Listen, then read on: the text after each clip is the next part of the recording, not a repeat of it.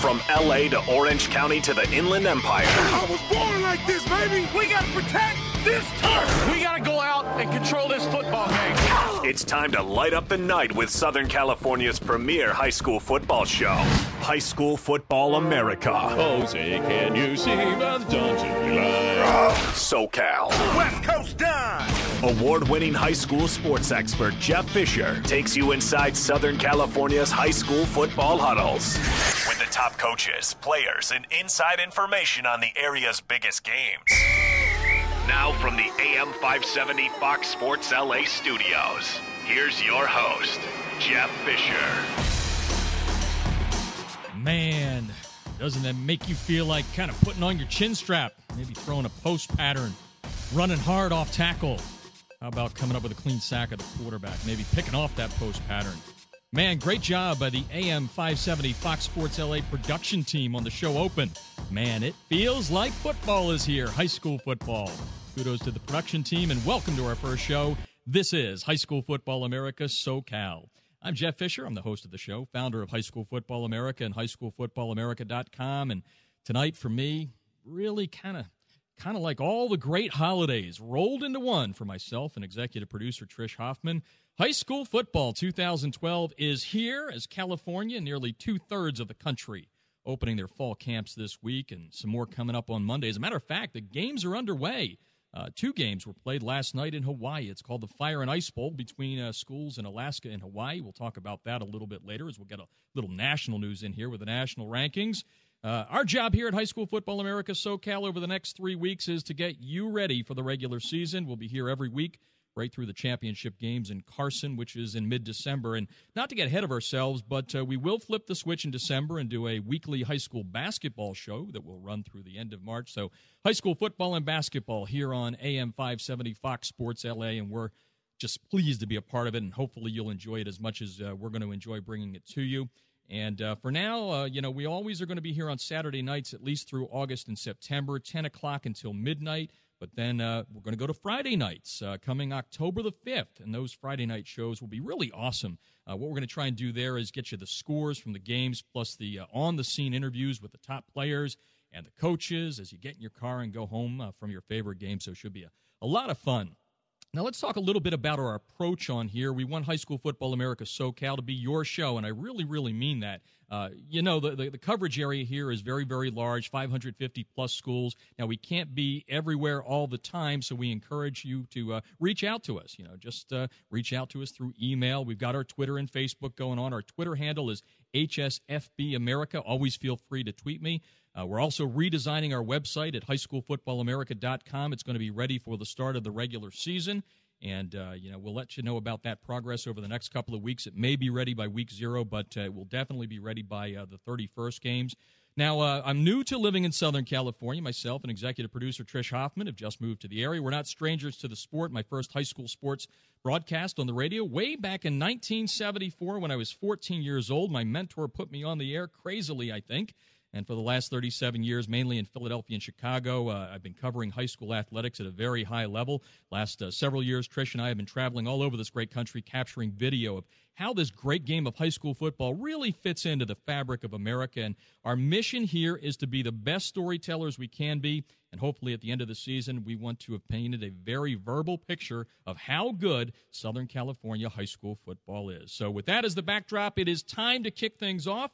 And there's no better way to start with the guy than with the guy who's been uh, carrying the high school football banner here at AM 570 Fox Sports LA over the years, Petros Papadakis from the Petros and Money Show. And he's here to welcome in the season with us. And uh, Petros, thank you so much for staying up here on a Saturday night and, and talking with us about high school football.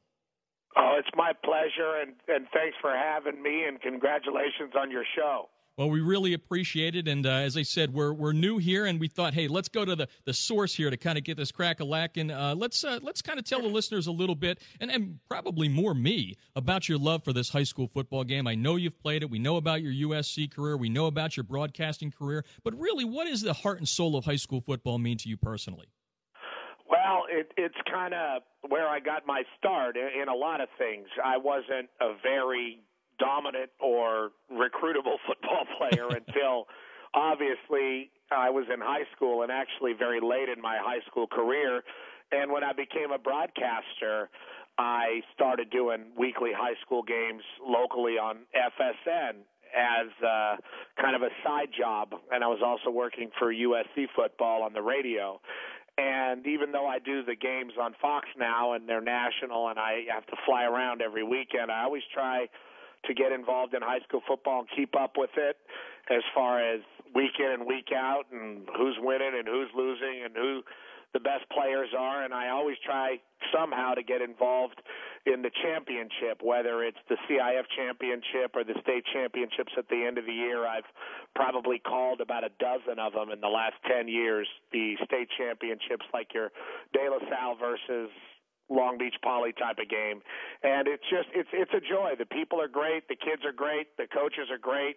There's a lot of purity and passion, and it's just it's always a lot of fun. And I try to do stuff on the radio and on television to celebrate high school football when I can locally as well. Yeah, a lot of the guys at the station here have been educating me about uh, your love of this and how, as you've promoted it on your show, uh, you, have had a lot of coaches and, and that get involved and try to win your words to get on the show and all that. Tell me a little bit about uh, that and how the coaches have really uh, adapted their love of, of high school football into your show. Well, the coaches are are usually really great people, and they're really great people that take an interest in kids' lives. And you know, I've had a lot of football coaches in my life, but I'll never forget each and every one that coached us in high school, and and I almost remember every word they said. And it's it's great to celebrate those guys. So we have a Matt and I have a local hour on our show on AM 570 here in LA before the show goes national at four o'clock. Three to four is, is a local hour. So we always once a week put on a coach to celebrate a coach during the high school football season and just talk about their program and tell their story. And it could be the head coach of Corona Centennial, now the the head coach at, at Carson, or, or it could be somebody really, really dominant like Bill Redell at Oaks Christian. It, it, it's always a it's always a different guy and a different story. And then on Sunday nights, I go on with Fred Roggin on NBC after the uh, Sunday night football game, and it ends kind of early out here in the West Coast. And we do about a half hour show on, on pro football and, and high school football with a little bit of college. And that's kind of the end of my week when I get back from calling a game I always it's called the Challenge. It's on NBC right after the football game, the Sunday night game with Al Michaels and Cris Collinsworth, and it's local here. And I always wear a, a different T-shirt representing a different high school from around the the area, and and it's just it's a lot of fun because the kids appreciate it. Uh, they they get to see their high school on TV and have me talk about them. Hopefully they see it, or uh, and the parents appreciate it. Everybody's pretty uh, pretty pretty pretty nice about about celebrating the sport and you know it's kind of their moment in the sun. I think it's just i think it's a great thing. Well we're we're glad to have you on the first show here talking from uh, talking with petros from petros and money uh, talking about high school football as we kick off our celebration here of high school football america socal. Uh, a couple of changes this year. I'd love to get your thoughts on it uh, getting closer and closer to that true state championship the new playoff system with system with a north and south regional bowl game uh, being played on the 7th and 8th of december meaning that uh, you no longer get voted into the championship. What are your thoughts on this?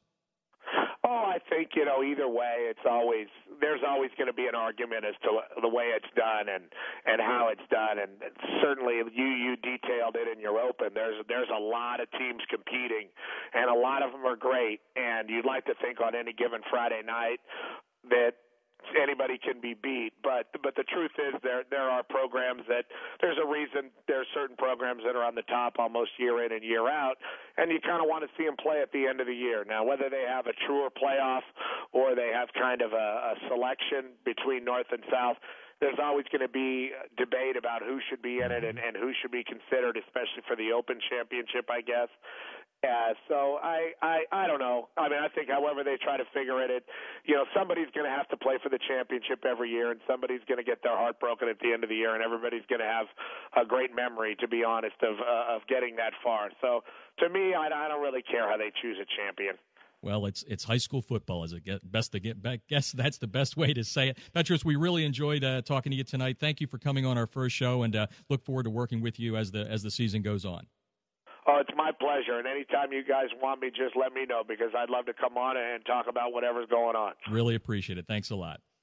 All right. That is Petros Papadakis from the Petros and Money Show, and uh, right here on AM 570 Fox Sports LA. Want to let you know coming up tonight on High School Football America SoCal, we've got uh, a good list of guests, and we're going to try, as I said, you know, to get as many previews as we can over the coming weeks before the season kicks off. And uh, coming up in just a little bit, we're going to talk with Chuck Peterson, the head coach at Orange Lutheran. Also ahead on the show, Harry Welch, the head coach of Santa Margarita, the defending Division One champs. Uh, Harry's going to talk about being highly ranked nationally in just a little bit. Eric Sondheimer of the LA Times is also going to be on the show coming up here in about uh, the next 15 minutes. We'll speak with Mark Tennis of Cal-Hi Sports tonight, Mike Moschetti, head coach at La Mirada, and uh, a couple of uh, league previews the Trinity League and the Seacoast League coming up in the second hour here on High School Football America tonight.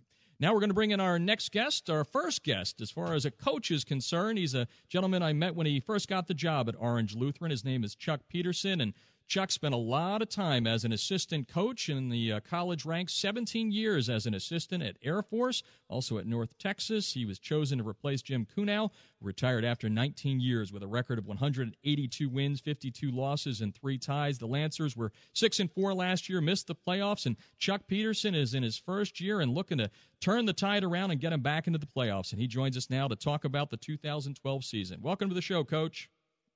Hey, appreciate you having me, Jeff. Thanks. Sure, and, and thanks for staying up with us here on High School Football America SoCal. And let's kind of start at the top with uh, the decision to step away from the college ranks, but you went right into the grinder of the Trinity League at Orange Lutheran with great tradition. What led you to that decision? Well, I just think a lot of different things transpired, Jeff, as as we looked at the the opportunity, and, and more, you know, the most important thing to me is is just the, the faith-based Christian education that I was going to be able to provide my two children. Uh, they're going to. I've got a daughter that'll be a, a ninth grader at Olu and, and uh, a junior son. And then to add that, my uh, my wife's also teaching in the building, and and so for the first time in in, in our lives, uh, all four of us are together uh, at the same time, and and certainly just the the mission of the school and and and the things that we're trying to do daily with our kids uh, appealed to me in a great way. Tell me a little bit about the pressure. As I said at the beginning, the Trinity League, one of the top five leagues in all of America, according to a lot of places, including myself. Uh, how how tough is this league going to be? I know you haven't coached an actual game in it yet, but I know you know about it.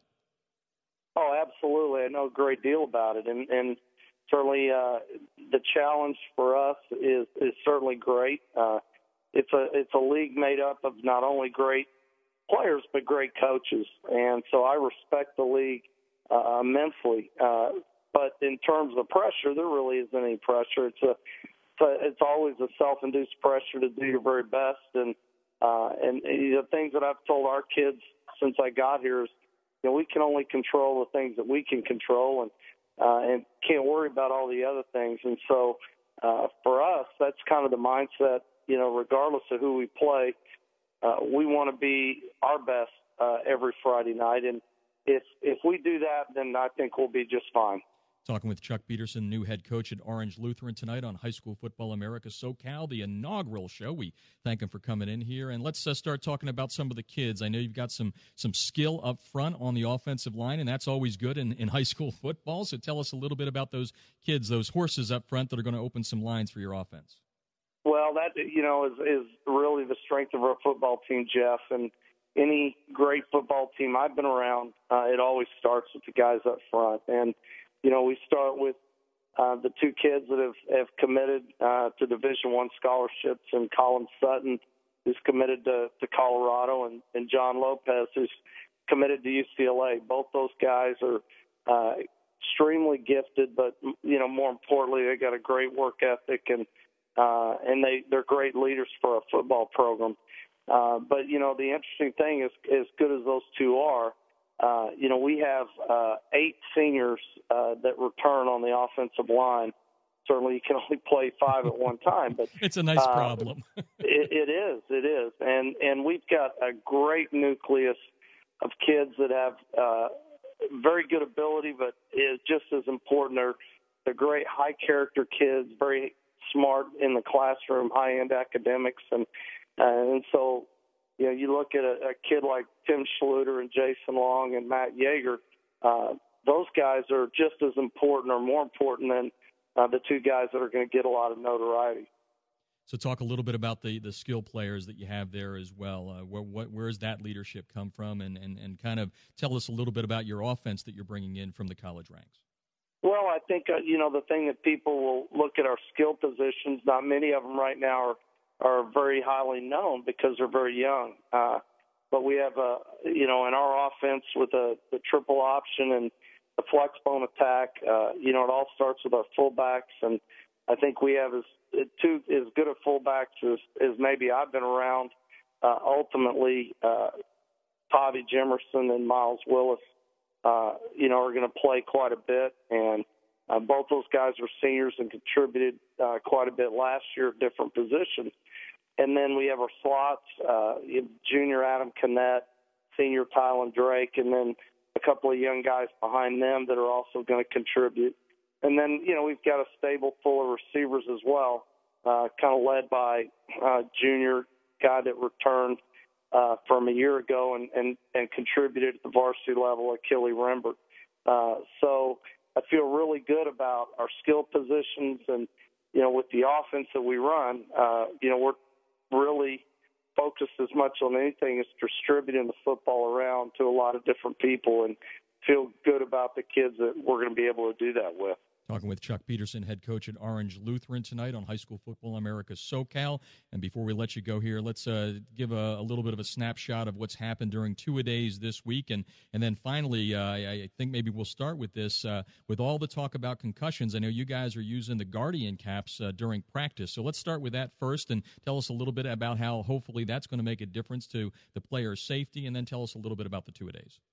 Well, I, I appreciate you bringing the Guardian uh, program up because uh, I don't know how many people are actually using it out here in Southern California, but uh, you know, we uh, had a parent that uh, had been in contact with the company and and asked me to look at it, and uh, you know, as we did analysis, our trainers and and also our athletic department, you know, I think the the common thread is we want to take care of of kids as much as we can, and uh, certainly uh, head injuries are a, a big issue today in, in all of football at every level.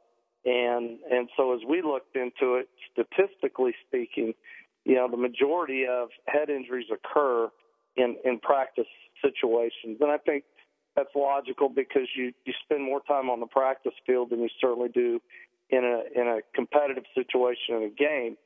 Uh, but still, you know, if we can do something to help uh, help that cause, then uh, we feel obligated to be able to do that. And we're very fortunate that uh, we have the money to do that. Uh, it's not very expensive to begin with, but uh, you know we have all our kids outfitted in it, and you know we've uh, been very fortunate uh, that right now to this point in time uh, we have not had anybody that has been diagnosed with any kind of head-related injury since we started in pads.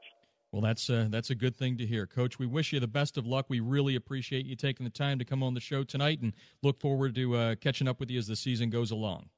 Well, Jeff, I appreciate you having me on. It's an it's an honor for us to to be a part of this at, at Orange Lutheran, and, and certainly anything that you need from me and, and from our program, we're we're willing to do. Thank we, y'all for for doing this show. You're very welcome. Thanks a lot, Coach. Best of luck in 2012. Coming back, going to talk more about the Trinity League with Harry Welch. Plus, we're going to talk with Eric Sondheimer of the LA Times about the city section. You are listening to High School Football America SoCal on AM 570 Fox Sports LA. We are on the air for the first time ever, but it's not the last time. We're going to be here all season long on High School Football America SoCal doing the website, all brand new. That'll be up here in the next couple of weeks. HighSchoolFootballAmerica.com. You can hit us up on Facebook, like us. Uh, Twitter, our handle is HSFB America. Please feel free to tweet us. And as I said at the top of the show, please reach out. It's a big area. We want to get as many stories on as we can about the uh, the teams and the players and the coaches throughout the Southern California area. I am Jeff Fisher, and let's uh, keep in the Trinity League. We just heard from Chuck Peterson, the head coach at Orange Lutheran, the first year coach there, and Next stop is Santa Margarita, and one of the top teams in the country, according all, to all those ranking services out there. You've got uh, USA Today, the Super 25. That's been around the longest since the early 80s, and Santa Margarita was tabbed as the number two team in the country. Uh, a couple of weeks ago. Rivals put the Eagles at number one, and uh, during uh, the month of June, Max Preps put the Eagles at number four in their early contenders polls. So uh, Harry Welch has to uh, take care of having kids not read the press clippings too much and make sure that they keep focused on the job at hand, which uh, that job is to get ready for the first game in Arizona against Brophy Prep, a great team from Arizona. And uh, earlier this week, I guess it was Monday, I stopped down at uh, the Santa Margarita campus and talked with Coach Welch and got a real good handle on on this team this year that's going to be really good. I mean, 15 returning starters. They're the defending Division One bowl champs, and uh, Coach Welch said, you know what, Jeff, we really do have to have those kids look away from the national rankings. Well, Jeff, anytime um, a high school football team is rated very high, or for that matter, at any level, it's very, very difficult to um, focus the kids and realize that whatever they do, they can always move up because when you're towards the top, there's only one way really you can go is down. So it's really a challenge for the young men, their families, and a community, the expectations are so unreasonably high, and it's rarefied air. This school has never been anywhere near uh, rated that high nationally. Uh, we've had some wonderful athletes that have come through this school, including Carson Palmer some years ago, who uh, led us to a division championship here. But this is most difficult, and it will be a challenge um, leading up to our first game against the number one team in the state of Arizona, Brophy Prep in Phoenix, Phoenix, Arizona. But this will be a challenge for us to keep the boys focused on the task at hand and to continue to, to improve and um, not pay so much attention to uh, what people are saying about them, and just to strive every day to live their lives fully, uh, richly, try to get better.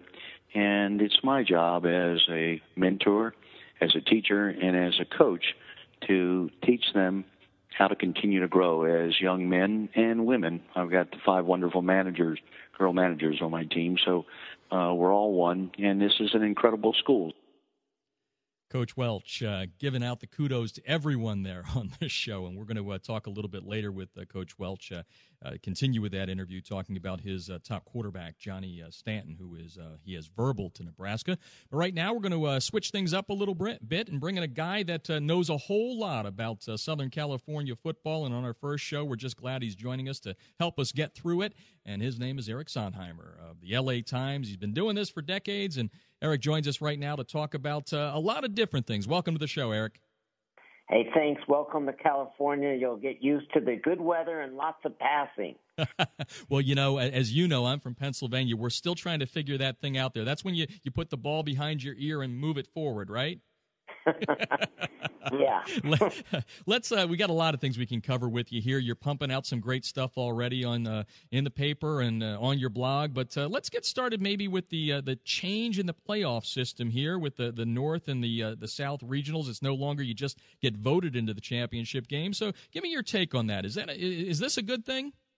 Well, I don't have any problems with it, except that they've added a whole the season has to start a week earlier, and I and there's a possible 16 game season for for a group of teams, and and we and it's unprecedented and and it's uncharted territory. We don't know how that's going to affect coaches and players, and it could be very exhausting. And we don't know the physical and mental challenge that everybody's going to have to face. It may be a survival of the fittest by the end. which teams are able to emerge with that 16th game and, and win. So I, I'm I've always been a little bit concerned about that. I think it's too long. We're already seeing the challenge of, of practicing in, in sizzling heat in Southern California starting earlier than ever. There's going to be some uh, some very hot games being played next week. Hopefully, the weather will cool off. But uh, I think the coaches have done a great job so far uh, with safety issues. Fortunately, there haven't been any serious illnesses, mm-hmm. as far as I'm concerned, from heat. But uh, that that's the challenge in my mind, and, and I'm so I'm not a big uh, supporter of it so far.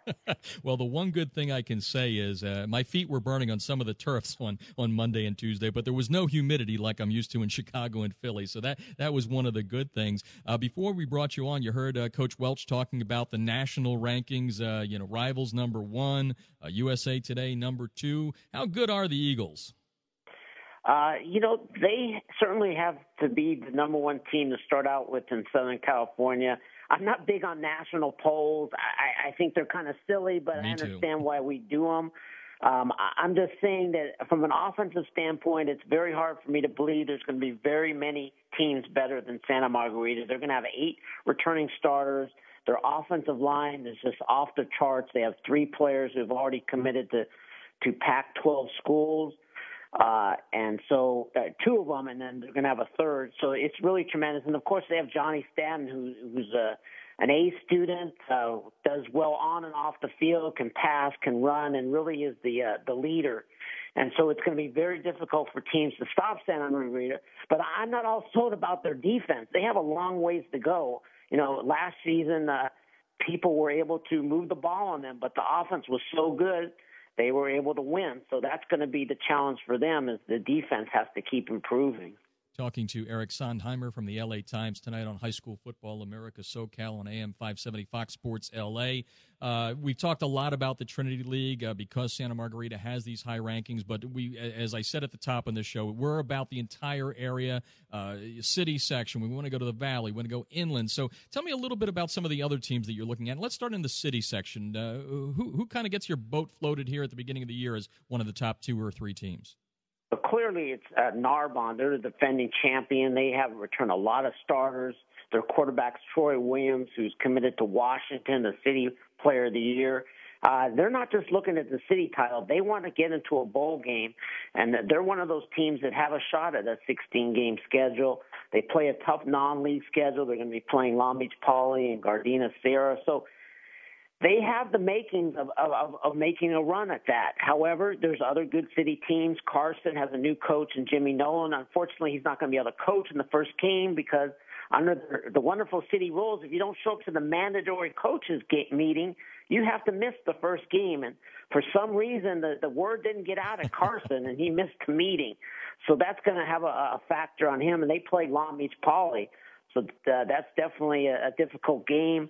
Uh, Dorsey and Crenshaw are perennial uh, powerhouses. Venice should be good. There's a lot of good ta- individual talent in the city, but only one team really stands above everybody else to start out, and, and that's Narbonne. Now, uh, I know you're working hard, getting ready for your preseason stuff. Uh, you told me earlier today, uh, Wednesday, you start a nine part series uh, previewing the top players in SoCal, so I can't let you go without kind of, don't give away the whole story, but uh, who are some of the players you're really looking at? I know you've named some already. Right. Well, it, it, it's uh, it's fun to. I've been spending all the summer mostly looking, going out to these passing leagues, and also just talking to coaches and trying to get put together a list of top players by position. And we're going to start out with linebackers because the number one player from last season is back, and that's Sua Cravens out of Vista Murrieta, who's committed to USC. He's really an outstanding player. Uh, and there's a lot of great players. The quarterback position is very good, but I, I think the strongest position this year is at defensive back. I mean, it was very difficult to try and put together just a top 10 list. There's probably 15 defensive backs that uh, are, are going to have college scholarships, and that it's one of the strongest positions, I think, uh, of all. Well, it's going to be fun to check that out, Eric. We uh, we really appreciate you taking the time on a Saturday night out of your schedule to join us and get things kicked off. We'll have you here throughout the season as uh, as much as we can get you in here because I know you're going to be busy out at the games on Friday nights. But thank you so much, and we look forward to watching your coverage throughout the season. Well, thank you very much, and uh, good luck. I'm glad that there's a radio program devoted to high school sports. Thank you very much. That is Eric Sondheimer of the LA Times. Coming back, going to talk about something up north, a little bit of the north, the De La Salles. Uh, they're nationally ranked again this year. We're going to bring in Mark Tennis of Cal-Hi Sports to give us kind of the rundown on the statewide outlook. This is High School Football America SoCal on AM 570 Fox Sports LA flying through the show, the inaugural show for High School Football America SoCal. I am Jeff Fisher here on AM 570 Fox Sports LA, getting you ready for the 2012 high school football season. Week zero actually coming up shortly on the 24th of August, getting ready for uh, what we believe is going to be a wonderful year of high school football throughout the state of uh, California. If you're just joining us, uh, started the show off with uh, Petros Papadakis from the Petros and Money Show. He loves Southern California football, and that came through. I want to thank uh, Chuck Peterson from Orange Lutheran stopping by, and you just heard from uh, Eric Sondheimer of the LA Times. Going to bring in another guy that knows a lot about high school football, high school sports in general. His name is Mark Tennis from Cal-Hi Sports, and he joins us from the northern part of the state to give us a little look at uh, what's going on up there and also some opinions on Santa Margarita, which you heard Eric talk about. Welcome to the show, Mark. Hi, Jeff. How are you doing? We're doing wonderful tonight, and I appreciate, like I have everybody else, you taking the time late on a Saturday night to stay up and talk to us and give us some of your knowledge. So, thank you for doing that. Oh, it's no problem. Just take a little break from watching the Olympics, which is a lot of fun. And uh, I had a chance to, uh, for the, the first week here, go around and, and find out there's a lot of fun things going on in Southern California football, much different from my uh, Philadelphia and Chicago area days. As I just said to Eric, I, I now know what a forward pass is, and we'll we'll just leave it at that. Let's uh, let's kind of get started uh, with your uh, your conversation on uh, same thing I asked Eric because I'm I'm getting different points of view on on the new uh, playoff system with the the the regional games in the north and the south. let's start there. What what's your take on this? Is this a good thing for California football? Uh, I think it's a good thing for California football because you're going to have uh, incredible interest in a lot of marquee games, especially the regional finals in the North and the South and the Open Division. Um, I think uh, the games in Northern California will, will draw fans possibly close to 20,000. Uh, I think some of the some of the games in Southern California, especially the Open Division game, if if we get a Vista Murrieta versus Santa Margarita final, which perhaps could happen, uh, would have huge interest. And I think that's good for everybody when you have mm-hmm. these big games like that. Well, let's uh, go to one of the subjects. You kind of sent me an email, so I'm sure this is going to get people talking down here. We were we were discussing via email the national rankings, and they're they're just fun. Let's face it, they're fun. You, there's no way you can figure this all out. But uh, when I said, you know, okay, let's talk Santa Margarita number one to rivals, uh, De La Salle number 13, and then we can go through the rest. You said, hold on a second here. I don't know that you should discount the Spartans. So tell me about uh, who you think the better team is going into the season. Well, it's not so much who I think is the better team. I think which team should be ranked higher to start the season, and I think clearly uh, it's De La Salle. Um, they are the three-time defending mm-hmm. Open Division champions. They have outscored their last three Southern California undefeated teams 110 to 8 in the last 10 quarters. And I think it's just impossible to overlook that if you're going to do rankings for California De La Salle should be number one until they get beat. It's pure and simple, in my opinion. I have no problem with that. We're talking with Mark Tennis tonight from Cal-Hi Sports, and uh, you know a, a, thing or two about these national rankings because you've spent the better part of uh, several years here with your association with ESPN, uh, looking into that. So, so tell me a little bit about what goes into that. you know, pull back the sheets here and let the let the people know how all of that really comes about. Can you do that? Well, yeah, sure. There's a lot of different ways of going about it, and and um, you know, I, I really don't want to belittle the different ways. Some people look at the recruiting and how many Division One guys somebody has. Uh, some some other organization may look at uh, just purely strength of schedule, who which teams are going to play, and and that's fine. Uh, we kind of look at it a little bit more as a starting point uh, to do preseason rankings, and we're still doing preseason rankings in California, uh, which we'll be releasing on Monday um, on our on our ESPN Cal-Hi Sports site, and uh, uh, so I mean we we kind of look at more as a starting point and and take into more uh, a little bit more of what happened in the past that it does have some value. You can't just discount everything that's happened in the past, and that's just a different way of looking at it. And some people uh, look at preseason rankings as sort of a prediction. Uh, we're going to predict uh, what teams we think are going to be the best, and we're a little bit less of a prediction and more of a reflection uh, somewhat of what's happened in the past. I mean, we, we, maybe that's a criticism of our rankings as we stick with teams too long uh, and they're not good anymore, not as good anymore, and that's fine. We accept that, but it's it's just a different way. Ours are, are based uh, maybe more on uh, criteria. You know, who beat who, um, key wins. Um, all those different kind of factors. So let's uh, talk about the north part of the state. We will bring you down here into the south, but you've got that that statewide perspective. Uh, okay, so you've got De La Salle. Tell us a little bit about some of the other teams up there that are going to make some noise and maybe find their way uh, down south here to Carson by mid-December. Yeah, well, it's going to be an interesting season in the north because you know, as in the south, we have regional, you know, final bowl games, and and and De La Salle, I'm assuming, is going to have to go to play a team in the Sacramento area in Sacramento to to even get a trip to come down there, and that's not going to be easy no matter who they play. The the Sac Joaquin section has been very good um, in the last few seasons, and they should be very good again. But it's just hard to point to one or two teams. Uh, the local team here in Stockton, Lincoln High School, um, has perhaps the best running back quarterback combination, maybe even in the country. With their running back Justin Davis is going to USC, and their quarterback Zach Greenlee is recently chosen the Elite 11, the, ESPN Elite 11 event that we had a couple weeks ago down at uh, Redondo Beach. So they should be very good, but they have to replace all their linemen. So it's they have some question marks. Uh, you're going to find a lot about in the north in the very first week because De La Salle is going to have to play at Bellarmine, and uh, Bellarmine was a very good team last year. They almost beat Santa Margarita in the Division One championship, Division One bowl game and uh, they almost beat De La Salle last year as well. And this year they're going to be playing that game at you know, it's a Bellarmine home game at San Jose City College. So uh, I think that's going to be a very big key early game. Another key early game is when Oaks Christian, which I think is going to be one of the best teams in Southern California, plays their first game on August 24th at Del Oro of Loomis. And Del Oro was a team that lost in the Division Two bowl game to Helix last season.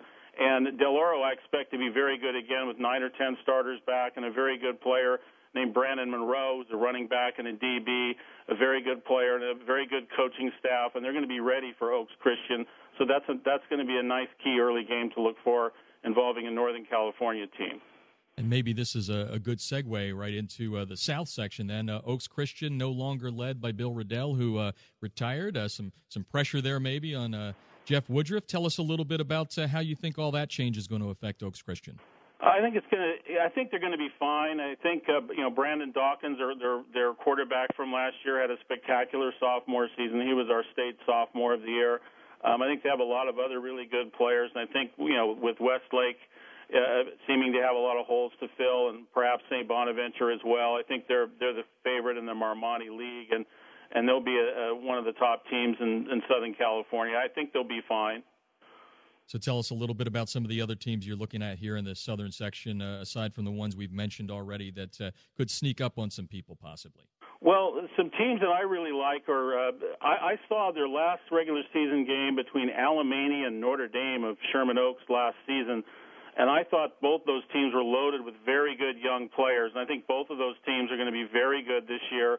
Um, Alemany has Stephen Mitchell, a wide receiver. You know, Devin Dunn, their quarterback's very good. Um, Notre Dame, Sherman Oaks is the state athlete of the year. Khalfani Muhammad will be a running back, and some other very good players. Um, so I, I think those two teams could really make some noise. One, Notre Dame didn't make the playoffs; they lost in the coin flip, and Alemany lost in the first round. But Alemany had a lot of really close games, and two years ago, if you, a lot of people may remember, Alemany went 12 and one, and I think this team has the uh, potential to be as as good, uh, approaching as good as that one was. Talking with Mark Tennis tonight of uh, Cal-Hi Sports. That's calhisports.com. Talking north and south uh, so far. And, let's talk about a couple of other things before we let you go here. You mentioned uh, Notre Dame, and, you know, more and more teams are starting to travel. It, it, it started probably with the, the Herbstreit Classic uh, in Ohio, USA uh, versus uh, Ohio a couple of years ago, I guess now five years ago. Notre Dame going to Ireland to play Hamilton from Arizona. Where When does the madness stop on this? I think it's. I don't think it'll stop uh, anytime soon. I, I think this all started in the early 2000s. If you might remember, the very first TV game on ESPN was uh, De La Salle against uh, Evangel Christian of Louisiana. Yeah. And ESPN wasn't going to do the game. I know this for a fact. They weren't going to do the game unless De La Salle was was on air, and that and De La Salle agreed. So that was the very first game, and it's kind of been growing ever since. And there's a group out of Chicago called uh, Paragon Marketing that does a great job with these games. They put together the uh, Santa Margarita game against Brophy Prep, which will be uh, which will be on ESPN two on August 25th at 10 p.m. Got to get a plug in there. Um, so Santa Margarita will be on air on ESPN um, coming up, and, and I don't think it's going to slow down anytime soon. And I think what's most important is not so much the the huge travel games, but but so many of these teams now are seeking each other out from different sections. You know, I mentioned um, um, Oaks Christian's going to play Del Oro. Um, Granite Bay is going to come down and play Westlake and Oaks Christian the next week.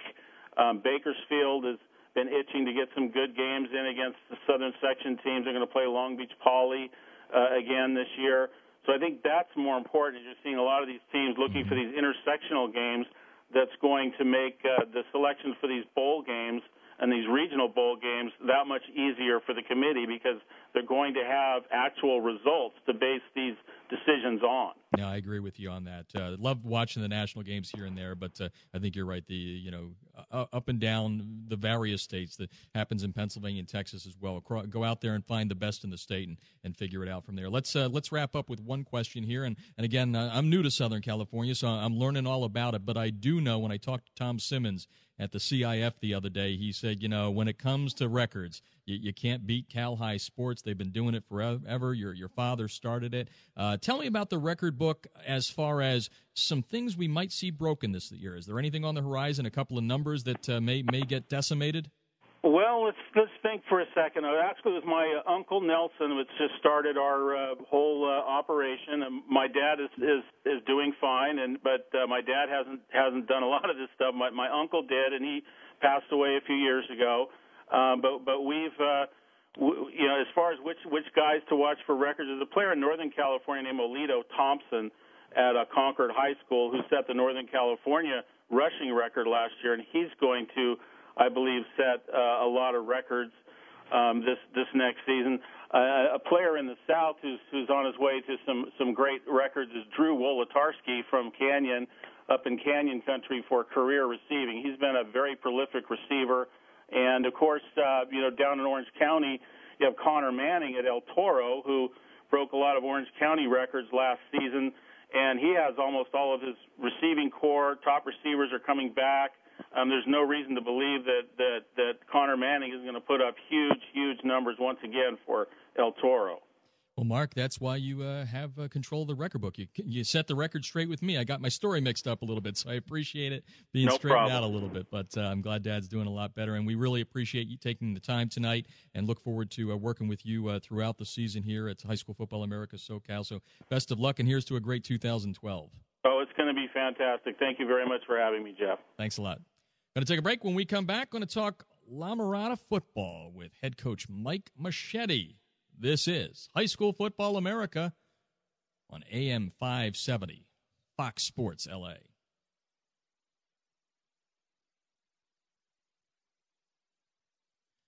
Hope you're enjoying the first show on High School Football America SoCal. I'm Jeff Fisher. Glad you joined us tonight. I uh, want to remind you you can keep up with us. Tweet us out at uh, Twitter. It's HSFB America. Also, like us on Facebook. As I've been saying throughout the show, highschoolfootballamerica.com is being redesigned, rebranded with a special SoCal bend, and that will come up here uh, being released in the next couple of weeks. And uh, enjoyed the first uh, 47 minutes of this show, a fast paced one, as we've had uh, several coaches and some of the experts, like uh, you just heard Mark Tennis from Cal-Hi sports on the show, along with uh, Eric Sondheimer from the LA Times.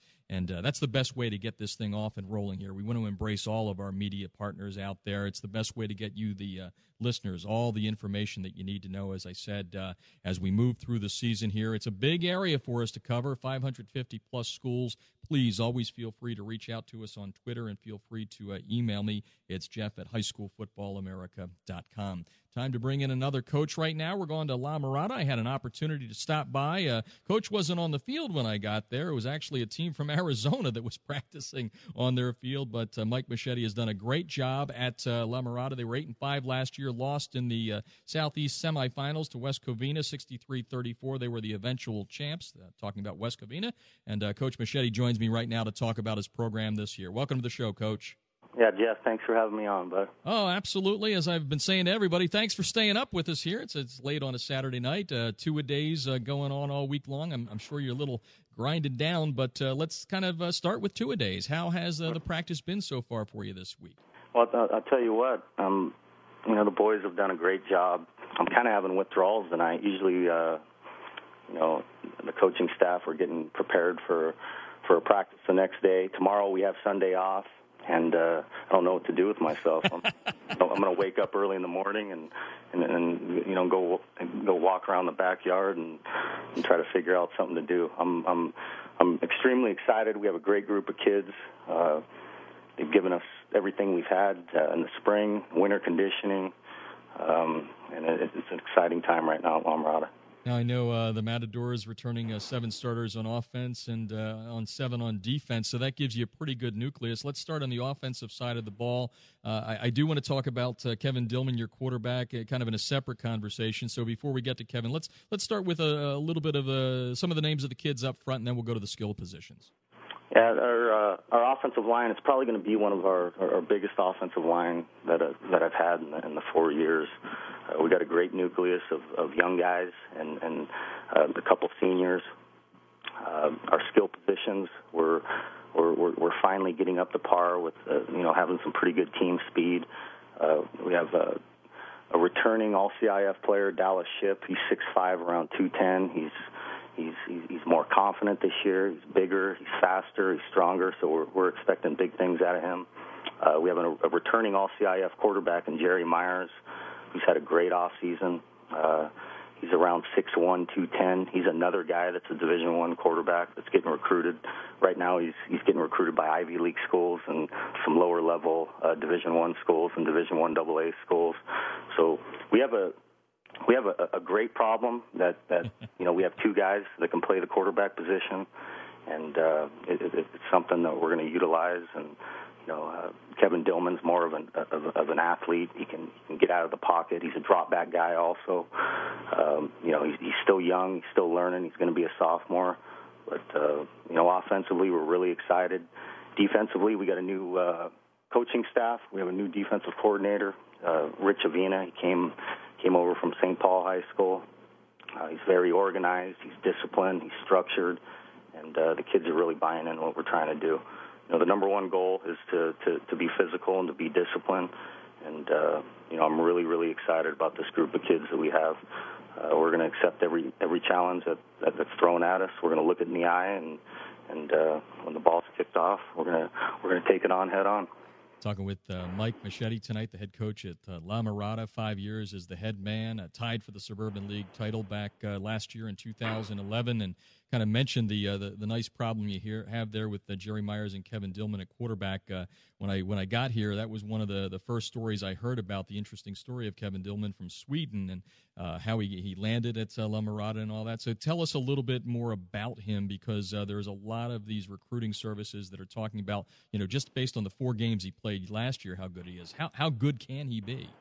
Yeah, Kevin. He, you know, he's around six four, two ten. Uh, his dad was a foreign exchange student around 30 years ago at La Mirada High School. Uh, when Kevin was nine years old, he, him and his dad were walking on a street in Sweden. There was a big poster uh, of, of, of a kid in a football uniform. Uh, in Sweden, football is not really big. I mean, they're they're big on hockey really and then soccer and but Kevin I think, you know, he's told me there's about 600 kids in the whole country that play football, and uh, he, he saw a kid in a uniform one day and he fell in love with it. Uh, he, he started playing at a really early age. Started competing against a lot of kids that were a lot older than him. He's on the uh, Swedish national team. Mm-hmm. You know, I didn't even know Swedish or Sweden had a national football team. But when he was 13, 14 years old, he was competing against uh, you know 18 and 19 year olds on this team. So, you know, Kevin's work ethic uh, at a young age, uh, you know, the things that he does in the weight room, uh, he's just he's just mentally. I've never seen a kid at his age, you know, superior than you know normal kids. I mean, he's he's really focused. Uh, he moved from Sweden to uh, the United States, not knowing anybody, and uh, you know he had a goal, and that that goal is to, to get a, a Division One football scholarship, get a degree, and, and further his playing career.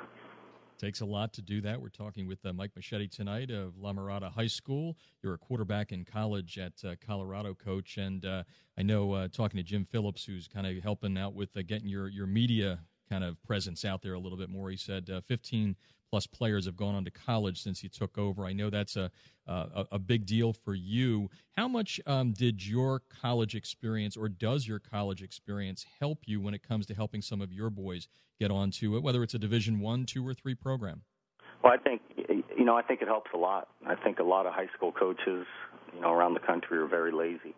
You know, a lot of coaches, their goal is to to, to win football games. And at our goal is also to win football games. But the ultimate goal is to to get these kids to go on to college and get a college degree and be you know successful in, in, in anything that they want to become. Now, a lot of what we do as a coaching staff, you know, we we're one of the few schools that we make our own highlight tape, tapes for kids. Mm. Uh, we send out each highlight tape literally to every school in the country, whether that's Division One, you know, Division One AA, Division Two, Division Three. I think playing not only myself but our, our offensive line coach played at Purdue, uh, our our running back coach played at Oregon State, our DB coach played at Hawaii. Uh, it, it, it just opens doors because the coaches that coached me in college and coach, uh, you know, Coach Cardona who played at Purdue he'll pick up the phone, call a coach who's at another school in the country. And the bottom line is when we do call a coach that we know, the film is going to get looked at, and, and that's half the battle. Is just getting getting the film out there and actually getting a coach to to look at it. I know, uh, you know, we have we have kids that have offers from from Colorado and UCLA. I'm very close with the DB coach at UCLA, Demetrice Martin. You know, every time I call him, he picks up the phone, and at least with the relationship that we've had and with my relationship with coaches at Colorado and other schools across the country, at least the film is going to get looked at, mm-hmm. and that's half the battle. But uh, that's what we pride ourselves on at La Mirada. We have a great administration. We have a great academic support system. It starts at an early age, making sure that these kids are taking NCAA qualified classes. We have study hall. We have to stay on them, make sure that they're they're doing the right things academically. Make a highlight tape instead of having parents go out and and, and pay $500 to some company that's going to make a highlight tape, we as coaches at La Mirada, we take pride in it, we do it, and we send it out to every school in the country and that, that, that's what it's all about. I mean, I applaud you. That's that's a lot of work. I, I completely understand that. Before we let you go here, let's uh, talk about 2012. Aside from the players, a, a pretty good preseason schedule. St. Paul and there, La Habra. Uh, tell me a little bit about uh, scheduling a, a, pretty tough preseason schedule before getting into the Suburban League, and then just give me a couple of real quick pointers on what you need to do this year to be successful as a team. Yeah, you know our our, our goal, our, our schedule, it is what it is. I mean, we're we're, we're not afraid to uh, to, to accept the challenge. Uh, we'll play anybody, anywhere, anytime, any day of the week. And uh, you know, kids kids want to come to a school and they want to play in big games. They want to play in big time atmospheres. We feel like we're a big time program. You know, we still have a long way to go, uh, but the kids are working hard. And uh, you know, our ultimate goal and our whole focus is just one day at a time. Uh, we're, we're not worried about our schedule right now. Uh, we just started implementing our game plan for uh, August 24th against that school that we're playing. And uh, you know, it's it's about competing. It's about becoming mentally tough, mentally disciplined, and getting better every day. And that's our goal. We don't set goals to win championships. We don't set goals to, to win suburban league championships. Our goal is to to get mentally tougher and to get better every day that you step between the lines. And, and that's what it's all about. Well, Coach, really appreciate you taking the time tonight to educate me and, and the listeners a little bit about your program, and we wish you all the success in 2012, and we'll keep up with you throughout the season. Anytime, and it sounds like in a month or so, I'll, I'll probably be listening to you uh, on ESPN, huh? well, I don't, I don't know about that, but uh, okay, we'll go with that. Best of luck, Coach. Really appreciate it. buddy. Take care. Okay, that is Coach Mike Moschetti. Uh, five years at uh, La Mirada, and as you heard, a lot of good things. 15 plus players going on to uh, college, and a lot of big things expected out of this team uh, this year with uh, seven returners. Speaking of uh, teams expecting a lot, we've talked a little bit about defending champs from last year. Let's kind of go through the, the five that are trying to defend the title. It starts right at the top in the Open Division with De La Salle, three straight Open Division titles, looking for number four, and Mark Tennis thinking they've got a real good shot at uh, getting the four Pete, and then who knows, one for the thumb, I guess. Division One, we've already mentioned that Santa Margarita is the defending 2011 champs. In Division Two, from down San Diego way, it's Helix. Division Three is Washington Union trying to defend. In Division Four, in the small schools, it's Sierra Canyon, the defending champs, as we head into the 2012 season. Hard to believe, but we have finished our first hour here on High School Football America SoCal on AM 570, Fox Sports LA. But we are not done when we come back. Some big time previews as we go around the Trinity League and the Seacoast League. We're going to have those reports coming up. Plus, we're going to hear a little bit more from Harry Welch about whether the Santa Margarita Eagles can do it and win a mythical national championship. You are listening to High School Football America SoCal on AM 570, Fox Sports LA. Ready, set, From LA to Orange County to the Inland Empire. I was born like this, baby. We got to protect this turf. We got to go out and control this football game. It's time to light up the night with Southern California's premier high school football show, High School Football America. Jose, can you see the dungeon line? SoCal. West Coast done. Award winning high school sports expert Jeff Fisher takes you inside Southern California's high school football huddles. With the top coaches, players, and inside information on the area's biggest games. Now from the AM 570 Fox Sports LA studios, here's your host, Jeff Fisher.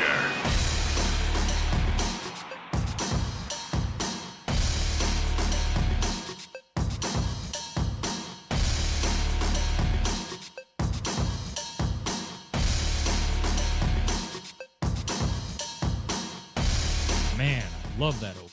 Makes me feel like playing some football.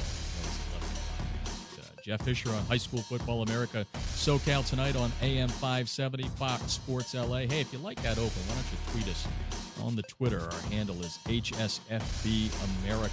Great first hour. Want to thank everybody. Chuck Peterson from Orange Lutheran, Harry Welch had a pre-taped interview. We're going to hear more from him coming up in the second half uh, of this hour.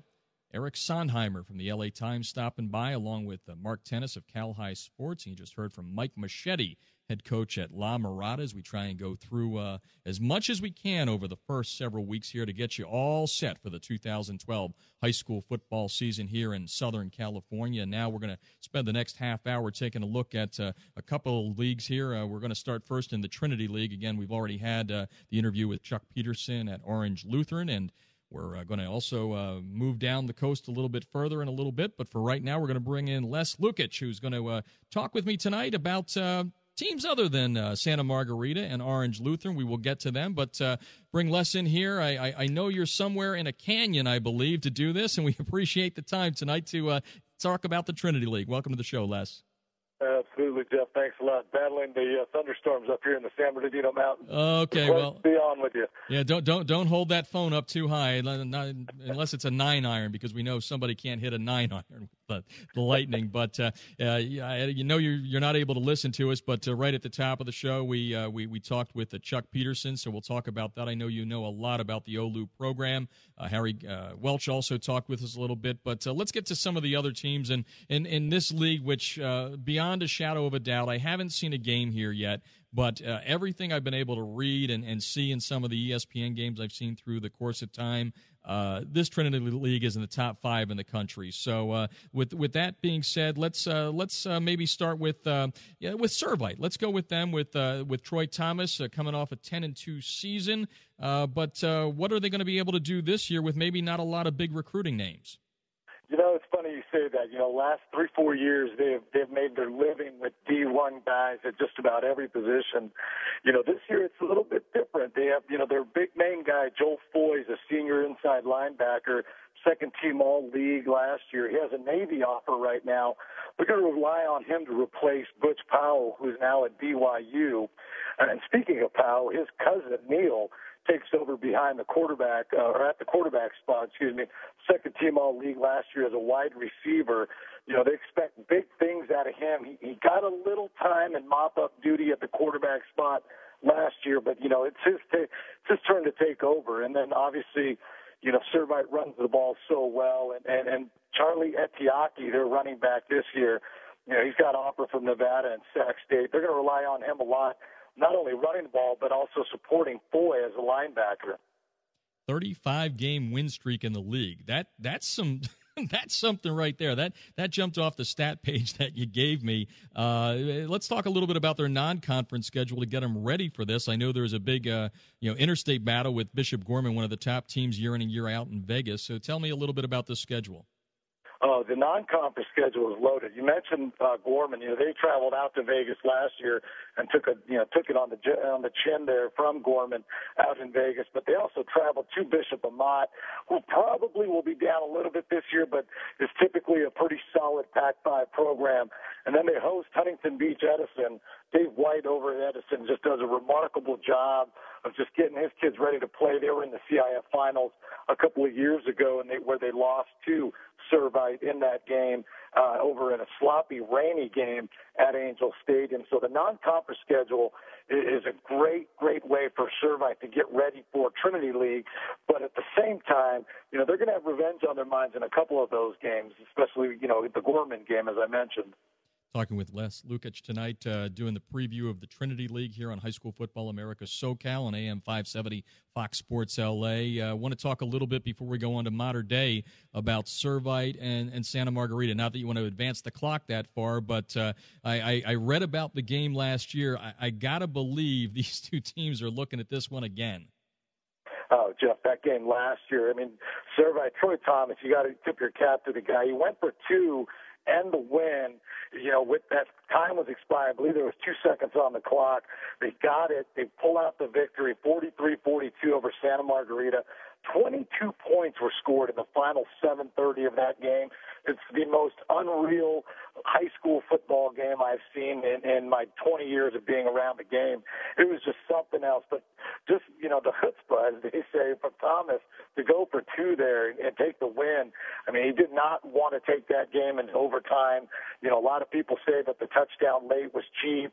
You know, there may have been a penalty, there may not have been a penalty. Depends on what side you talk to. But you know, you got to tip your cap to Thomas again for going for two there in that situation.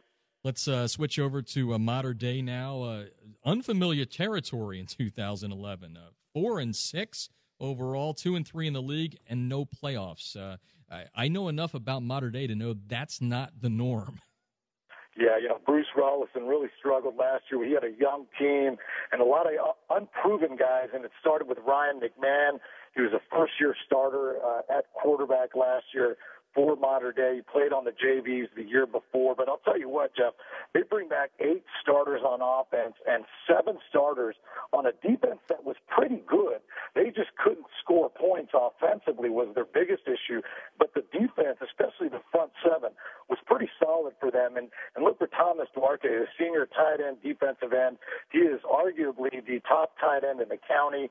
He holds offers from over half the Pac-12 you know, he's going to have his choice of where to go to school. And, and they got a couple of key uh, transfers coming in that are really going to help Mater Dei out. But I look for Mater Dei to be right in the thick of this league this year, especially, you know, with the guys they got coming back. And again, they haven't won or shared a league title since 08.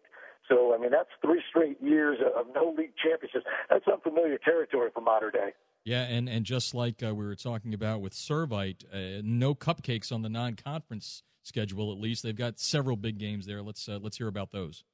Absolutely. Well, they played Carson, which upset them last year uh, and, and what shocked many people. But when you kind of take a look at it at the end of the season, you know, it wasn't as big a shock as you would have assumed when it happened. You know, then they also play Huntington Beach Edison, your, again, a traditional powerhouse program in, in Orange County. They have to travel to Edison. And then they play Narbonne, which was a semifinalist in the city section last year and is always loaded with talent. Let's uh, kind of move up the uh, the ladder here or down, depending which way we go from your notes. And I'm just going to go with your notes because you've done a great job so far. Uh, St. John Bosco, tell us a little bit about the the team this year. Well, Coach Jason Negro's got to be pleased with the talent he brings back this year. They were they had pretty pretty good talent last year. Some young guys mixed in with some seniors. You know, they just couldn't seem to put it all together in league. You know, they ended eight and four and three and two in league, but they have some studs this year. Nico Falah, of course, the guy everybody's talking about, a six four, two seventy offensive lineman, He's committed to USC. He's a three-year starter. He anchors what should be a great, great offensive line. In my opinion, the second best offensive line behind Santa Margarita. And then they look at uh, Orlandis Hinton, who is a wide receiver DB. Uh, they, they're looking for him to kind of fill that role uh, of Bryce Treggs, who signed and is now at California. But the big question for, for Bosco is going to be who plays quarterback. They have a 6'1 quarterback named Josh Rosen, who led the JV team to an outstanding season last year, and was going to compete with a junior, uh, Andrew Katnick, who was on the varsity last year but didn't play due to injury. Actually, Katnick was in line to be the starter before he got hurt right before the first game of the season.